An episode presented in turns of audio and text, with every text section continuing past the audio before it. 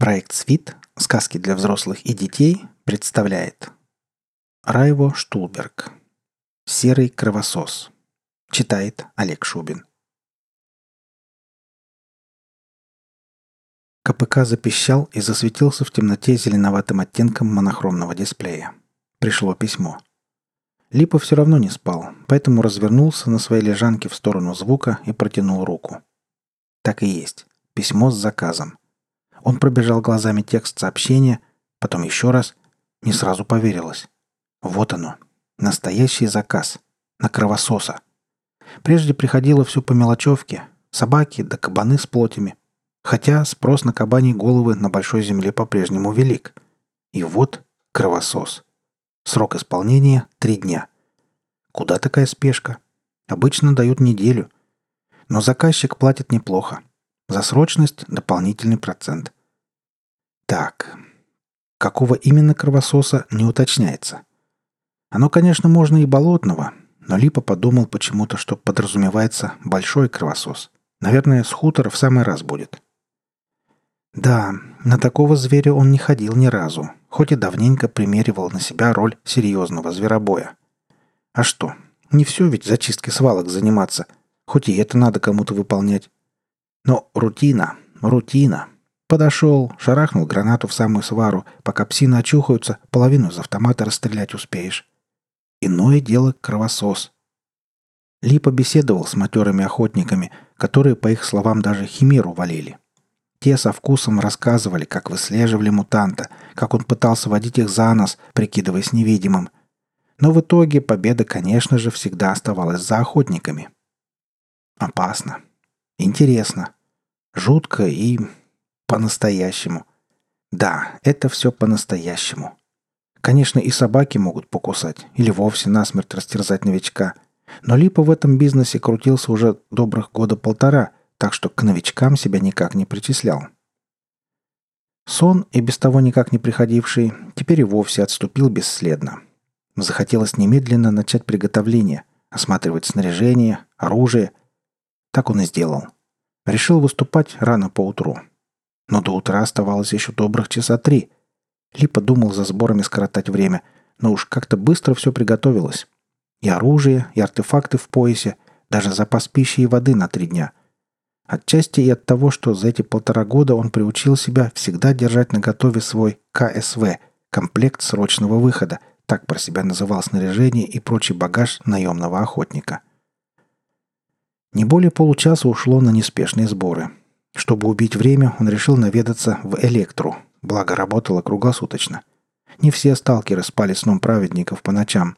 Иных просто бессонница мучила, иные из рейда возвращались. Разными ветрами, в общем, заносило. Да и алкашей в зоне хватало.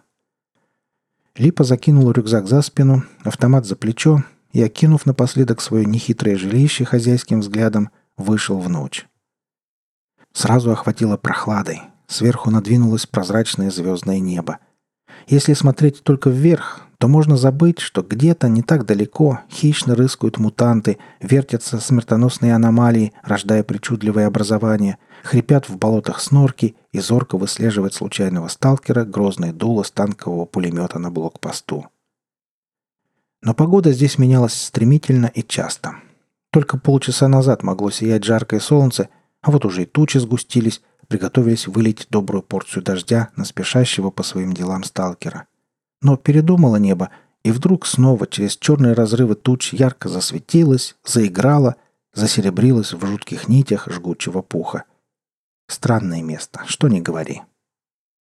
Где-то в перелеске залаяли слепые псы, будто им в ответ заревели кыси. Черные, с фосфорирующими ядовито-желтыми глазами – Прыгнут и сразу в глаза когти запускают. Часто даже стекло противогаза не защищает. Вдалеке едва заметно полыхнуло голубым. Электро. То ли сама по себе разряжается, то ли прихватила кого. И снова собаки залаяли. Зона продолжала жить своей собственной жизнью и ночью. Не каждый сталкер решится провести ночь в открытой зоне. На базе круглосуточно посты по периметру стоят. Если что, от мутантов отобьют этот человеческий островок. Теплый и маленький, беззащитный даже по сравнению с громадной дикой силой. Непонятный, еще мало изученный, а потому страшный вдвойне, втройне, в десятеро. Липе иногда казалось, что зона просто с интересом наблюдает за копошением в ней людишек. Вот так понаблюдает, понаблюдает, да и выхватит несколько себе в забаву. А как и вовсе надоест, так и захлопнет собой все. И базы вояк, и долг с их хваленой дисциплиной, и монолит с кристаллом, и ученых в их бронированных лабораториях. А уж одинокого сталкера в лесу даже не почувствует. Проходил мимо костра, у которого сгрудилась небольшая кучка сталкеров. Послушал грустный перебор струн вперемешку с нестройным и не совсем трезвым мычанием. Откуда-то из развалин по соседству раздался здоровый хохот сразу нескольких глоток. Поправил автомат и двинулся дальше. Раньше здесь была элеваторная или что-то в этом роде. Теперь время, солнце, ветер и мародеры сделали свое дело. Оставили на месте лишь то, что утащить было невозможно. Ржавые бочки, куски бетона, невесть каким образом отваливающиеся от стен построек, скелеты сельскохозяйственной техники – огромные контейнеры, доверху набитые всяким хламом. Ветер гонял по треснувшему асфальту клочки газет, еще какие-то обрывки, звенел разбитыми бутылками. По асфальту можно было ходить безбоязненно, а вот стоило свернуть в сторону, дозиметр давал о себе знать. Хоть и редко, но асфальт все же мыли, вымывая радиоактивную пыль, нанесенную ото всей зоны ветром. За периметром же базы без защитного плаща или куртки ходить было просто опасно – за одну ходку получишь столько микрорентген, что на рак как раз хватит. Со временем, конечно, чувство опасности притупляется, тем более, что радиация никак не ощущается. Никакой головной боли или горького привкуса, которыми пугают новичков. Хочется сорвать огромные багровые грозди аппетитных ягод, прямо на костре зажарить жирный гриб. Но лучше все же этого не делать. Никакая водка, хоть литрами ее пей, не выведет дрянь даже от одного гриба. Но некоторые так и делают. Гриб на костер, а пол-литра в горло. Думают, что спасаются от радиации. Вот у ученых, у тех жратва и правда чистая. Им специально вертолетами доставляют. Приторговывают, конечно, на сторону, да только не всякий может себе позволить такую роскошь купить у яйцеголовых литра три дистиллированной воды или с десяток банок свиной тушенки. Но если во всякую снеть в той же электре дозиметр пихать, эдак вовсе с голодухи подохнуть легко можно – Липа вышел на проспект, заасфальтированную площадку между элеватором, бараками и складами. Справа мелькали фонари, часовые на базе долга. Да, бар не случайно именно здесь открыли. Всем и спокойно, и сподручно. Слева приглушенно пилила тягучая мелодия. Бар электро располагался именно там. Ночью звуки оттуда доносились отчетливее, хотя в эту пору, конечно, особенного наплыва посетителей ожидать не приходилось. Вот перед выбросом у бармена и правда золотая жила открывалась. Да. Колыхнулись в траве едва приметные щупальца жгучего пуха. Не иначе, как ветром сдуло с дерева. Надо будет бармену сказать, чтобы убрали. А то вляпается подвыпивший сталкер. Все жалко будет бедолагу. Он свернул налево. Вывеска «Бар Электро» почему-то прислонилась к стене у входа, а непризывно и гордо висела над дверью, как в обычных заведениях подобного рода – но, в конце концов, бары зоны в рекламе не нуждаются. Какой-то детина вырулил из двери и едва не сшиб липу с ног. Посмотрел, ничего не соображая на сталкера, и зашатался своей дорогой. По крайней мере, на своих ногах в освоясь отправился. Липа прошел через какие-то хозяйственные постройки, о назначении которых теперь можно только было догадываться. Совершенно пустые, с вынесенными дверями. Но заблудиться здесь было невозможно. Разляпистые стрелки краской прямо на стенах недвусмысленно указывали «бар». По углам пышно сгустились заросли бурьяна. Именно там дозиметр начинал тревожно подавать сигналы, так что без лишней надобности в бурьян не совались, не говоря уж о том, чтобы вырвать его с корнем. Как и асфальт у базы долго, дорожку по направлению к бару время от времени поливали водой, таким образом снижая уровень радиации. По закоулкам же шарили редко – а неподалеку, например, теплица располагалась, так там вообще непроходимые джунгли из каких-то странных растений бушевали, и счетчик зашкаливал не хуже, чем у куч на свалке. В одном из помещений у дорожки расположили свой костерок какие-то сталкеры. Липа присмотрелся и узнал одного – Тошка Булкин. Подошел, поприветствовали друг друга. «А я на кровососа иду», – будто буднично сообщил Липа. А внутри так все и возликовало от предвкушения реакции – «Вот как? Ну что же, бог в помощь. Далеко хоть наметил двигать? Вот думаю на хутор податься, чтобы большого завалить. Болотный никого не интересует уже? Да что болотный, им серого подавай, соврал Липа. От заказчика не было никаких указаний на этот счет. Про оплату разговор не заводили. Не принято было расспрашивать, да и не скажет никто, хотя тарифы примерно известны были всем. Кровосос – заказ серьезный. Некоторые зверобои сами же изготавливали чучело, экономили на таксидермистах. Те, кто имел связи, договаривались с военными или наемниками насчет транспорта. Тушу в полтора центнера тащить на себе по зоне – это... Что нового в округе? Больше по привычке спросил Липа. Сталкеры пожали плечами. Так себе, мол, ничего особенного, не в курсе они. Ну, бывайте, мужики. Он вышел из этих развалин, над которыми каким-то чудом еще держалась крыша, и свернул налево. Как раз там и находился вход в бар. Вниз по лестнице вдоль облупленных стен, на которых кое-где еще сохранились всевозможные плакаты технического характера, вроде правил техники безопасности и расписания привоза зерна. Хотя и висели тут дежурные указатели – не курить, не сорить. Прямо на ступеньках валялись ошметки грязи с отпечатками подошв, давленные окурки и прочий характерный мусор, а из недр самого бара отчетливо тянуло табачным дымом, аппетитно перемешанным с запахом жареного мяса и картошки. Липа остановился у входа и присмотрелся. В неровном свете ламп на потолке, работавших от дизельного «Динамо», можно было увидеть всего несколько посетителей. Ночь все-таки. Прежде здесь был, конечно же, не бар. Стойки, столы и прочую мебель приволокли постепенно отовсюду, поэтому столы разительно отличались друг от друга. Кому достанется школьная парта, кому бывший стол некоего начальника с выломанными дверцами и ящиками. Некоторые стойки и вовсе являли собой пример сталкерского столярного мастерства. За стойкой скучал престарелый башкир Васим по прозвищу Дыня – то ли по гепатитному цвету лица так назвали, то ли еще по какой причине. Конечно, еще и Васей называли. Но Васим давно привык быть и Дыней, и Васей, тем более, что знала его здесь всякая собака, и очень редко обижали. Каким образом попал он в зону, про то также известно доподлинно не было, только сталкер из него был, по-видимому, никакой. Кажется, он и артефакты живые видел исключительно из рук сбытчиков.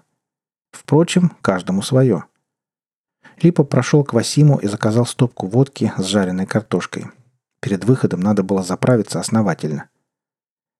Водка оказалась, как всегда, теплая и довольно противная, а вот картошка, прожаренная на сале, приятно напомнила дом, прежнюю жизнь. А в прежней жизни он был филологом, преподавал сначала в техникуме, потом в школе. Потом в стране пошла такая политика экономии, Школы закрывать, а преподавательский состав на улицу вышвыривать. Так и оказался Липа в ряду безработных. Предложили работу социальным работникам.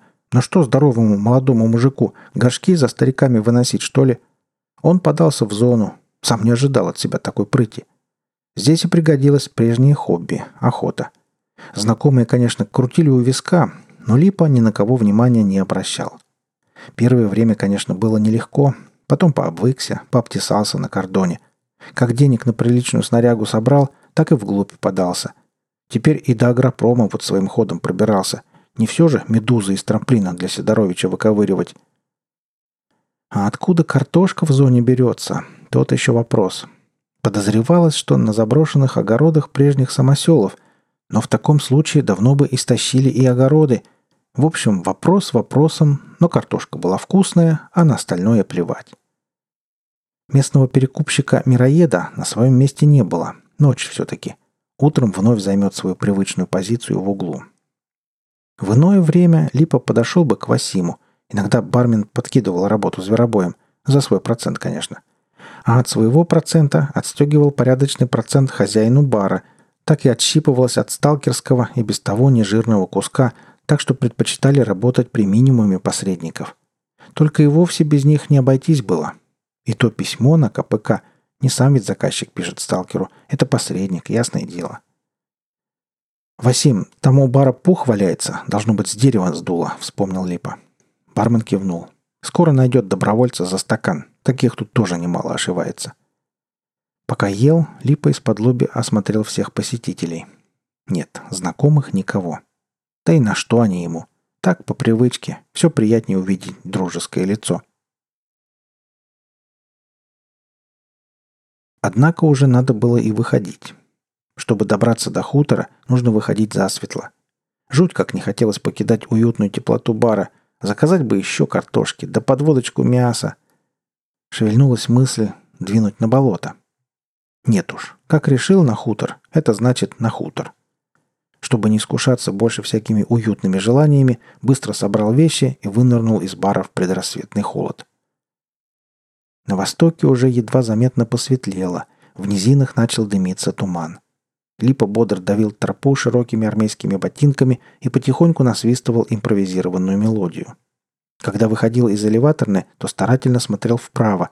Слева, высоко над крышей, уже второй день болтался повешенный труп казненного долговца.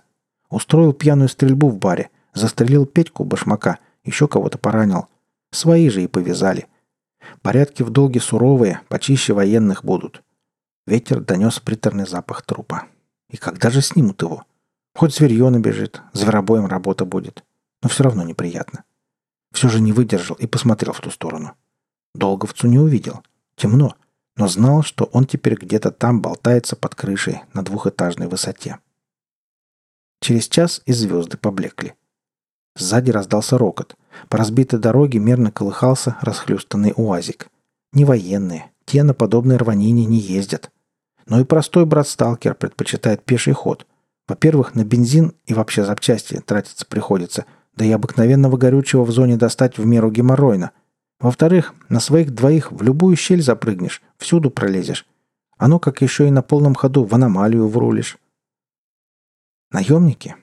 Туристы? Липа замер в ожидании, когда машина проедет дальше. Водитель и пассажир в защитных костюмах. Должно быть машинка грязная, с кладбища. Там вообще всякой техники едва ли не до самого горизонта навалено. Но все под облучением. Поработает свое, накопит в себе рентгены, дорога ей прямиком на кладбище. Иногда из уцелевшего собирают ходячий аппарат, только без защиты в него садится стопроцентный рак. А кто эти двое и куда? Загадка. В зоне вообще загадок полным-полно. На 10 жизней разгадывать хватит, а новых только прибавляется. Сталкер свернул в поле и, прошуршав немного по подозрительно рыжей, но дозиметр молчал, траве, пошел вдоль оврага. Так до хутора можно было срезать километров пять, хотя по дороге и безопаснее. Ожил детектор. Так, аномалия близко. Липа присмотрелся. Да, трамплин. Недалеко от прохожей дороги расположился, так что пустой, должно быть без артефактов. Но болты побросать не мешало бы. Сначала наметить центр, болт ушел вертикально вверх, потом по периметру обхода. Всю аномалию оббрасывать нет смысла, все равно обходить с одной стороны придется. Ничего так себе, метров десять в поперечнике оказалось, и висячая, так что по траве никак не приметишь, только детектор подскажет. На всякий случай Липа присмотрелся и даже ощупал аномалию детектором. Нет, все-таки пустая. Обошел примерно метра за три дальше. Краем глаза заметил подозрительное шевеление травы. Ветра-то не было сейчас. Решил свериться с КПК. Хоть и не точная спутниковая карта, а все в помощь. Это только навороченные детекторы могут не только прощупать границы аномалии, но и просветить ее на наличие артефактов. А дешевые, они и есть дешевые. Сигнал подадут и только. А уж ты, дружок, давай-ка доставай болты. С КПК та же история. За дополнительную плату тебе спутниковые снимки зоны со всеми обнаруженными аномалиями скинут. Остальным же либо старыми, либо приблизительными пользоваться остается, либо, ежели хакер-доброход найдется, взломанными из базы военных. Судя по карте, особо опасных аномалий здесь прежде не наблюдалось. Но и этого трамплина тоже. Жарко немного дальше, на выходе из оврага. Потом в полукилометре еще одна – Вон и отсвет дает одна из них, разряжается понемногу. Стало быть, еще не наметили этих трамплинов. Липа осторожно двинулся вперед, всматриваясь во все подозрительные изменения вокруг.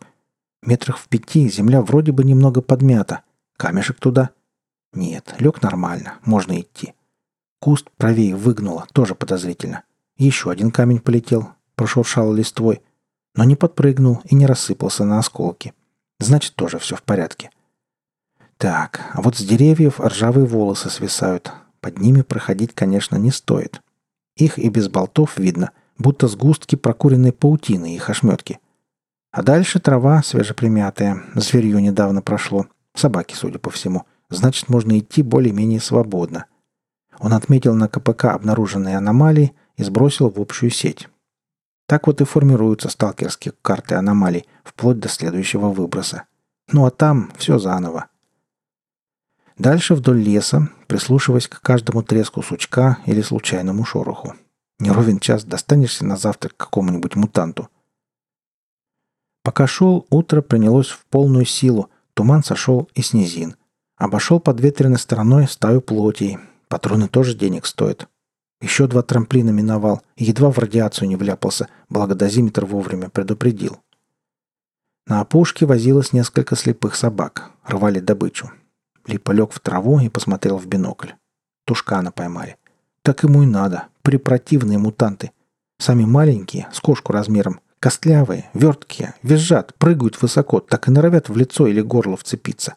Да и внешне похожи на кошачьи скелеты, только обтянутые серо-землистой кожей. Кое-откуда негустые обрывки белой шерсти растут. Зато предсмертный хрип тушкана ужасен. С непривычки даже в животе холодеет, будто не шпингалет этот костлявый орет, а лев какой-нибудь. Для бывалого сталкера, впрочем, этот звук приятнее музыки будет. Это означает, что враг убит. Одиночных тушканов вроде бы никто не видел, всегда кучей штук в десять нападают, оттого и опасны очень. Ну а этот и сам в добыче попал. Вряд ли теперь сородичи сюда скоро сунутся, так что тушканов можно не опасаться. Но от собак все же стоит попридержаться подальше. Пришлось сделать целый крюк, прежде чем опушка осталась позади. У полуразрушенного каменного моста сделал еще одну незапланированную остановку.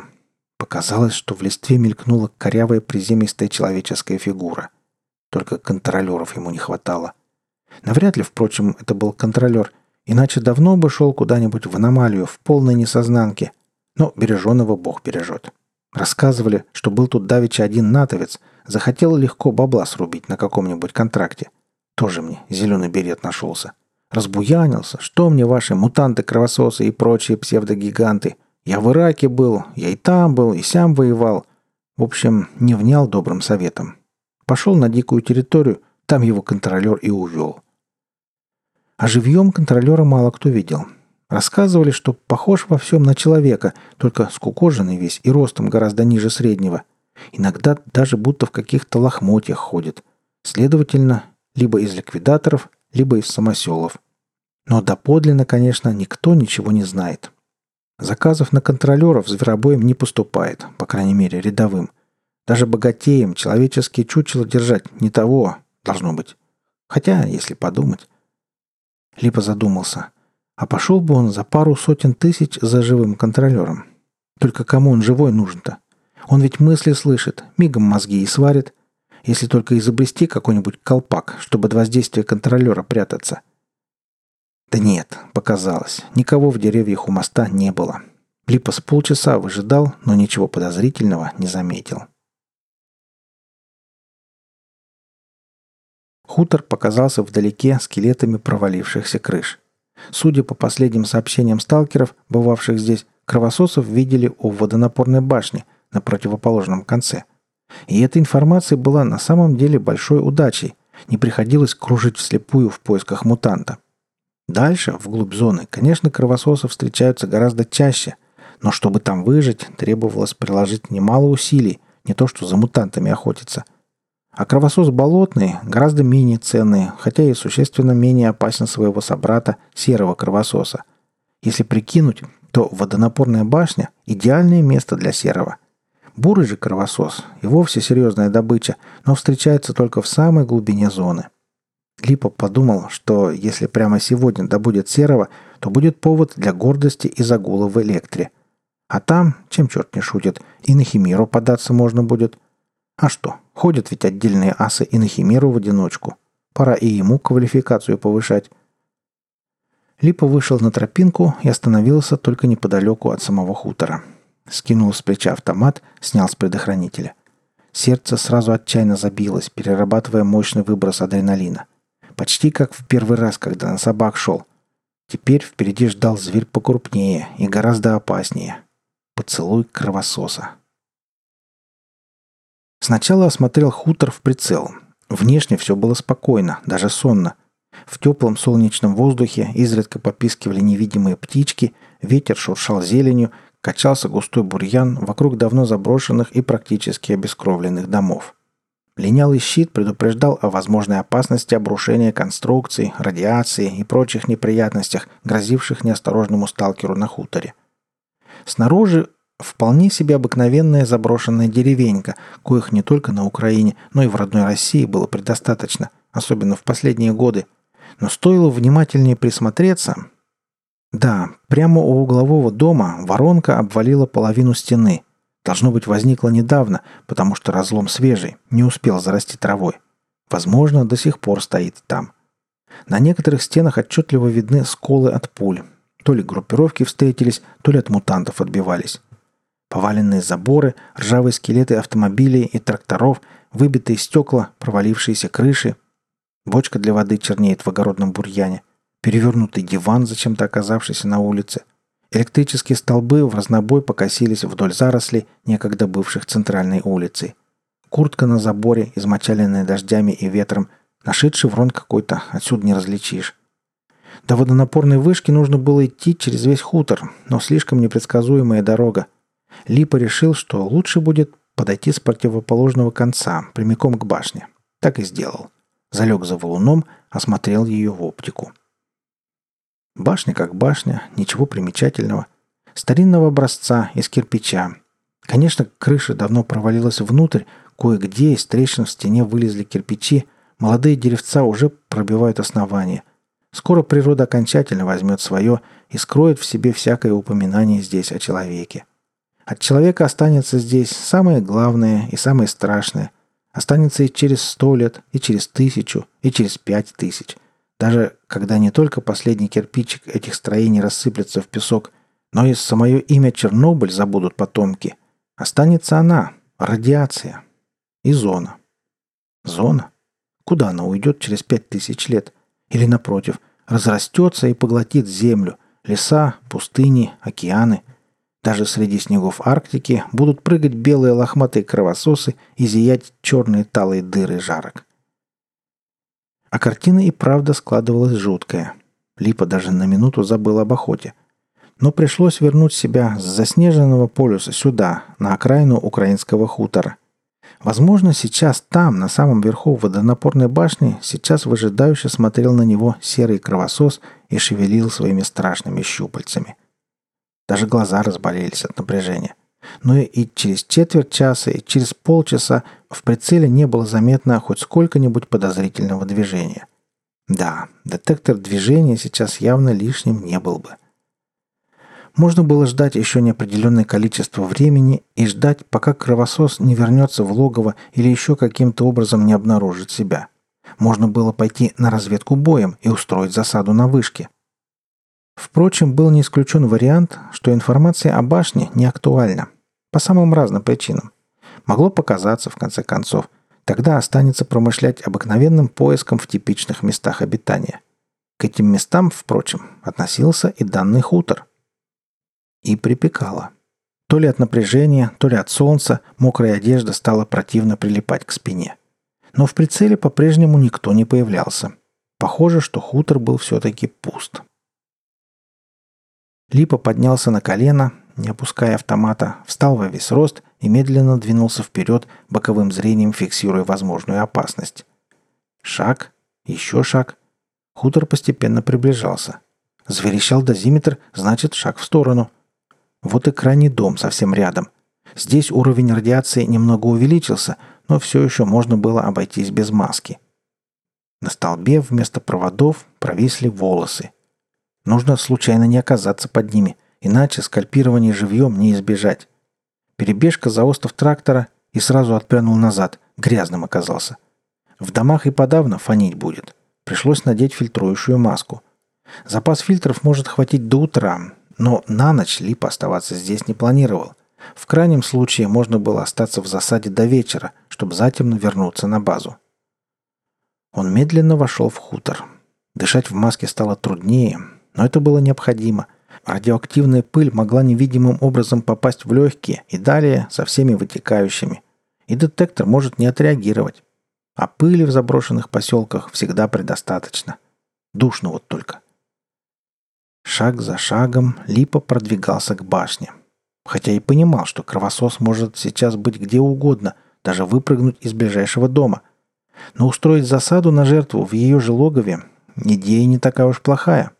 Облизал пересохшие губы. Глотнуть бы теперь воды. Но нет, нельзя. Здесь вообще ничего нельзя. Ни пить, ни есть, ни курить. Даже маску снять нельзя, чтобы вдохнуть свежего воздуха. С брови капнуло. Интересно, кровососы чуют запах пота? Запах крови — это понятно, а вот пота?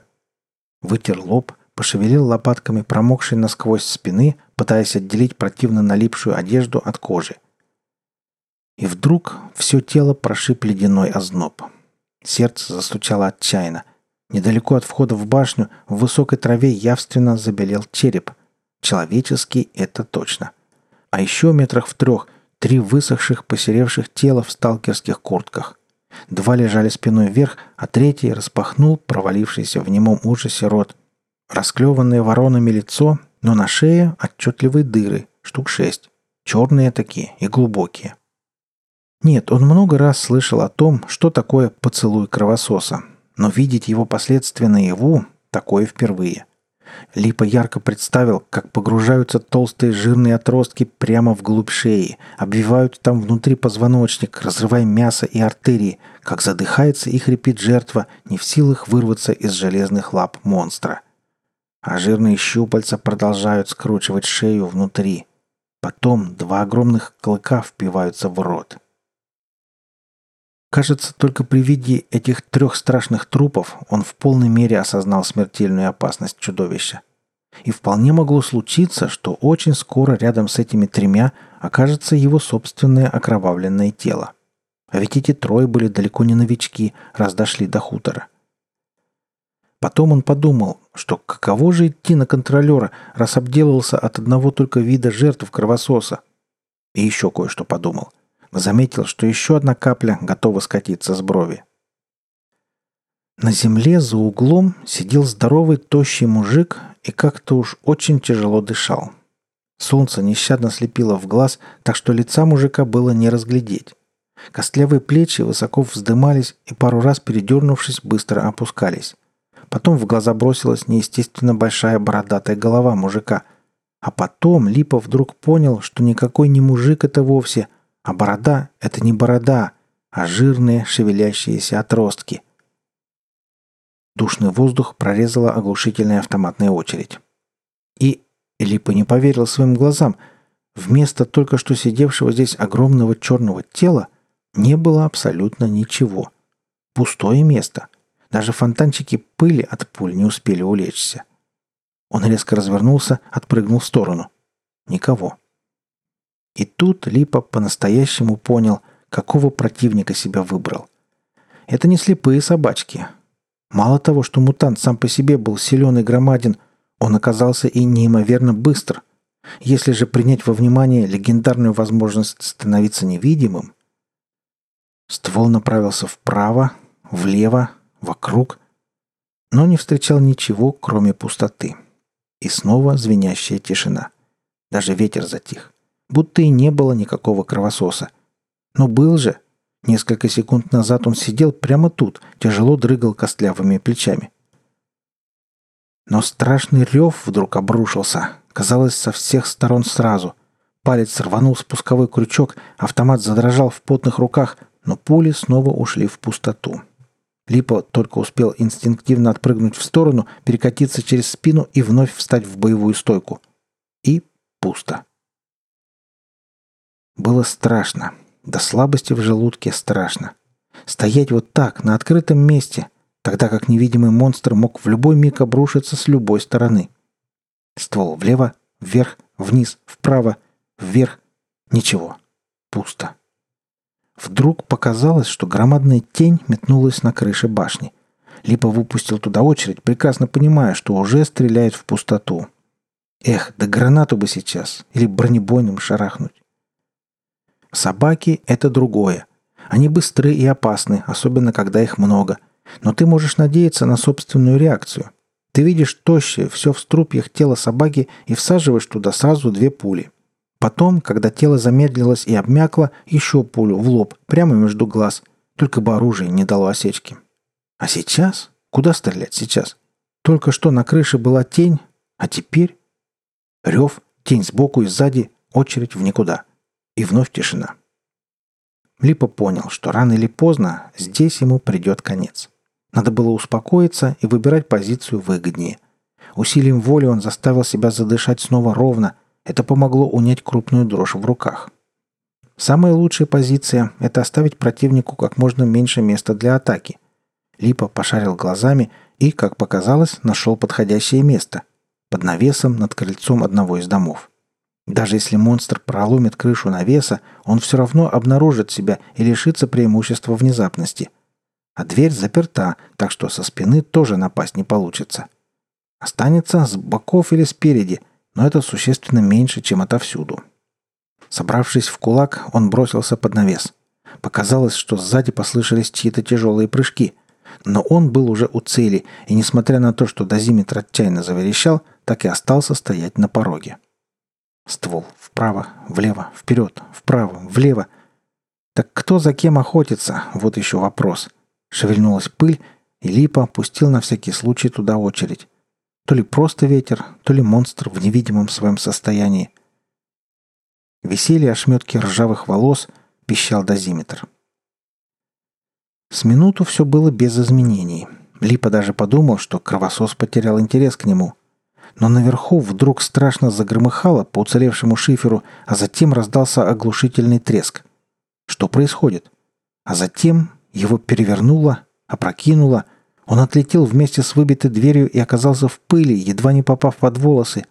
Но еще в полете палец сам собой надавил на крючок. Душераздирающий рев заполнил все вокруг. Но то был какой-то другой рев. Что-то в нем изменилось. Сталкер вскочил на ноги, не замечая ушибов и ссадин, бросился обратно, как ему показалось, под спасительный навес.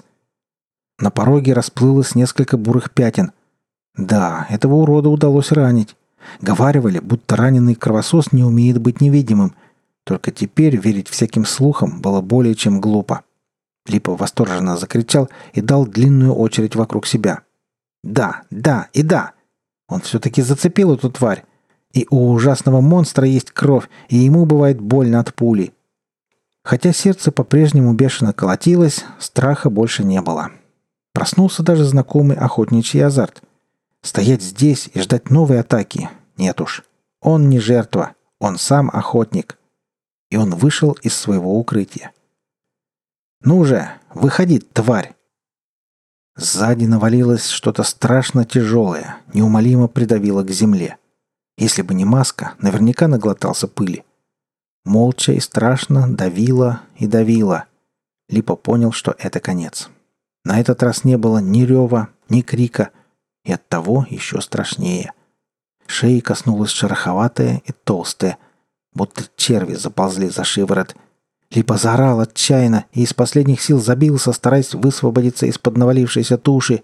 Счет шел на мгновение, но ему показалось, что он медленно-медленно вытягивает вывернутую руку, цепляется за отброшенный в пыль автомат, каким-то неизъяснимым образом одной рукой направляет ствол вверх и назад и вдавливает спуск. Автомат запрыгал, вырвался из ладони, вывихнув кисть, но хватка сзади заметно ослабла. Затылок обдала горячей липкой жижей. Лип рванулся в последний раз и вырвался. Превозмогая дикую боль в руке, он перехватил автомат и выстрелил в то место, где только что лежал, но снова попал в пустоту. На месте схватки дымилась большая черная лужа. Но даже тяжело раненый, кровосос оставался смертельно опасным. Он увидел его метрах в десяти от себя — такой же громадный, скорее коричневый, чем черный или серый, весь во вздувшихся кровавых жилах, сам весь окровавленный. Свирепые красные глаза смотрели прямо в сталкера. Они не пронизывали его насквозь, они просто вперились, как в жертву, как смотрят на жареную курицу, намереваясь моментально сожрать. И щупальца шевелились, колыхались, будто жили отдельно от самого монстра. За мгновение до прыжка Липа многолетним инстинктом охотника предугадал — влево и вперед, и дал туда очередь. Вытянутое тело кровососа по инерции пролетело еще несколько метров, а затем плюхнулось в пыль, взметнув длинными ногами к небу. Сталкер осторожно приблизился к конвульсирующему телу монстра. Щупальца сокращались и удлинялись. Кровь буквально выливалась из многочисленных ран. Уже на базе их насчитается 12 штук, из них 5 на голове. Липа хотел сделать контрольную очередь, но рожок опустел – Понадобилось несколько сухих щелчков, прежде чем до липы это дошло. Трясущимися от боли и от чего-то еще руками он перезарядил автомат. Но кровосос был мертв. Глядя на громадное трехметровое тело, вытянутое в окровавленной пыли, Липа не ощущал радости или возбуждения. Он просто понимал, что это все, что можно расслабиться и немного передохнуть. Как он потом вспоминал, даже не подумал, что в логове может обитать еще хотя бы один мутант, Усталость и боль взяли свое. Он сел прямо в пыль и стянул маску. Плевать на пыль. Если уж кровосос не убил его, то какая-то пыль уже не убьет. Совершенно точно не убьет. И он будет жить. Вы слушали рассказ «Серый кровосос». Автор Райво Штулберг. Запись сделана в рамках проекта «Свит. Сказки для взрослых и детей» с любезного разрешения автора специально для сайта sweetbook.ru в 2014 году. Читал Олег Шубин.